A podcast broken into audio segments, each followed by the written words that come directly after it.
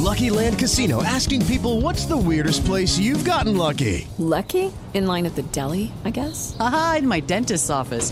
More than once, actually. Do I have to say? Yes, you do. In the car before my kids' PTA meeting. Really? Yes. Excuse me, what's the weirdest place you've gotten lucky? I never win and tell. Well, there you have it. You can get lucky anywhere playing at LuckyLandSlots.com. Play for free right now. Are you feeling lucky? No purchase necessary. Void where prohibited by law. 18 plus. Terms and conditions apply. See website for details.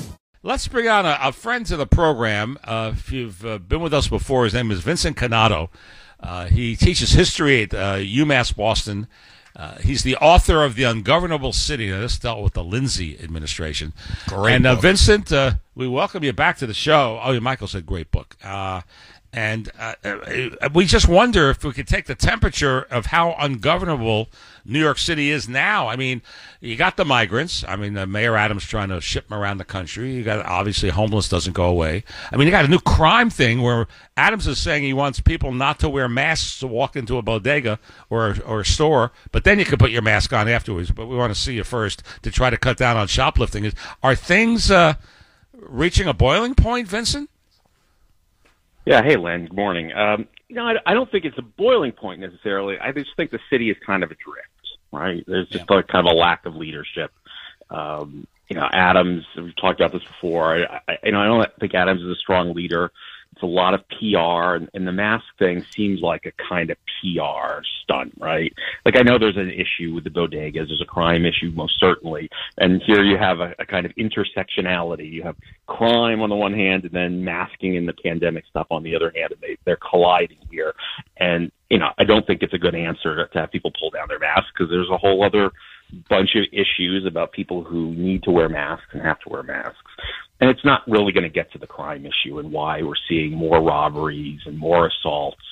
Um, so it just seems like a, a kind of a PR stunt, a band aid uh, on a deeper problem. That's the same thing with the, the migrant stuff.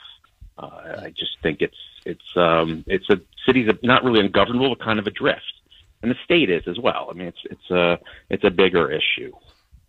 Interesting that you say that because you know it's the city. I live here, but my uh, wife the other day she was out and about in Midtown, and she said it just seems to feel off kilter a little bit. The city it just it doesn't quite feel the way it was before the pandemic, and adrift is a good way to put it. My concern though is that how long do you just drift before you hit the cliff and you fall off?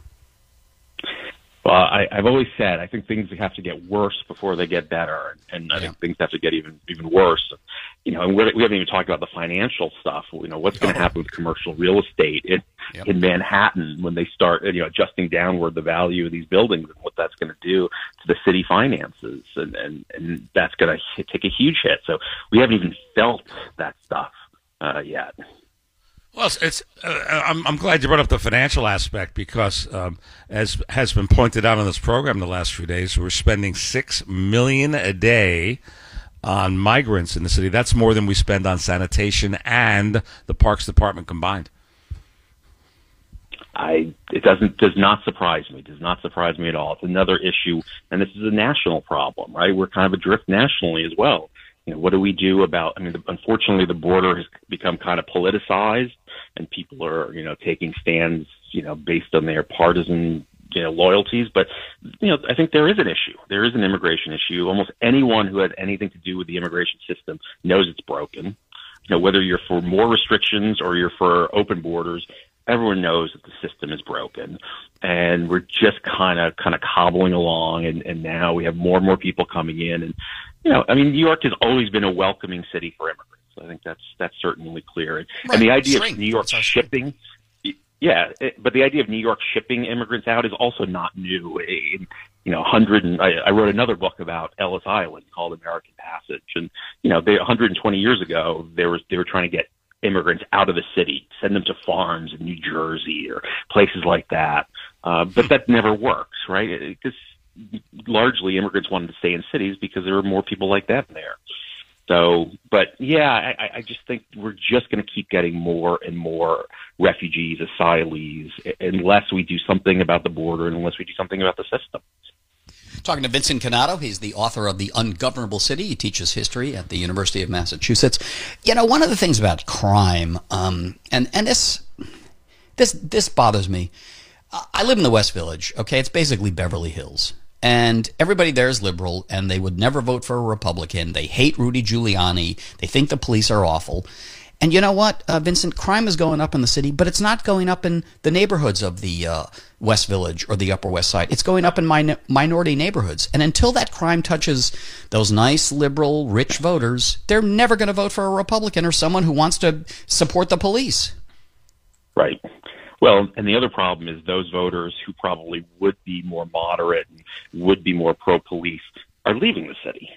And that's and they you know quiet the, the quiet quitting of the pandemic. Part of that is just people up and moving, right? They're not making a big deal. They just decide, you know what, I'm done and I'm going to move somewhere else. I mean, I, I think a big reason why um, Lee Zeldin didn't win for governor is he made it as close as possible, but so many Republican leading moderate Democratic voters have left the state and, and left the city. Hey, Vincent, uh, you know, if New York City is adrift and this country's adrift, what's going on in, in Boston and Massachusetts? I live there. I love the area. Um, uh, do, are they getting it right there, or do they have similar issues? We're, I mean, I, you know, I actually think that Massachusetts and Boston is in much better shape. Uh, economically, I mean, the, the state is in the in the black, has been in the black for a while. Know, I would argue in large part because we've had Republican governors for most of the last two decades, fairly economically, you know, restrained, you know, state government. We've got a Democratic governor now who just came in, uh, and Boston is, is doing much better. There was a there was an article in the Post, New York Post, you know, a few months ago about a New Yorker came up to Boston and was amazed that she could walk around the streets without any fear and there was no issues, and, and that's true. You know, there, isn't that level of disorder in Boston.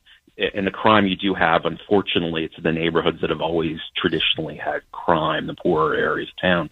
We do have a new mayor, Mayor Wu, who I think is more on the on the progressive side. And we're, we, the city council just voted on rent control. This is a blast from the past for New Yorkers.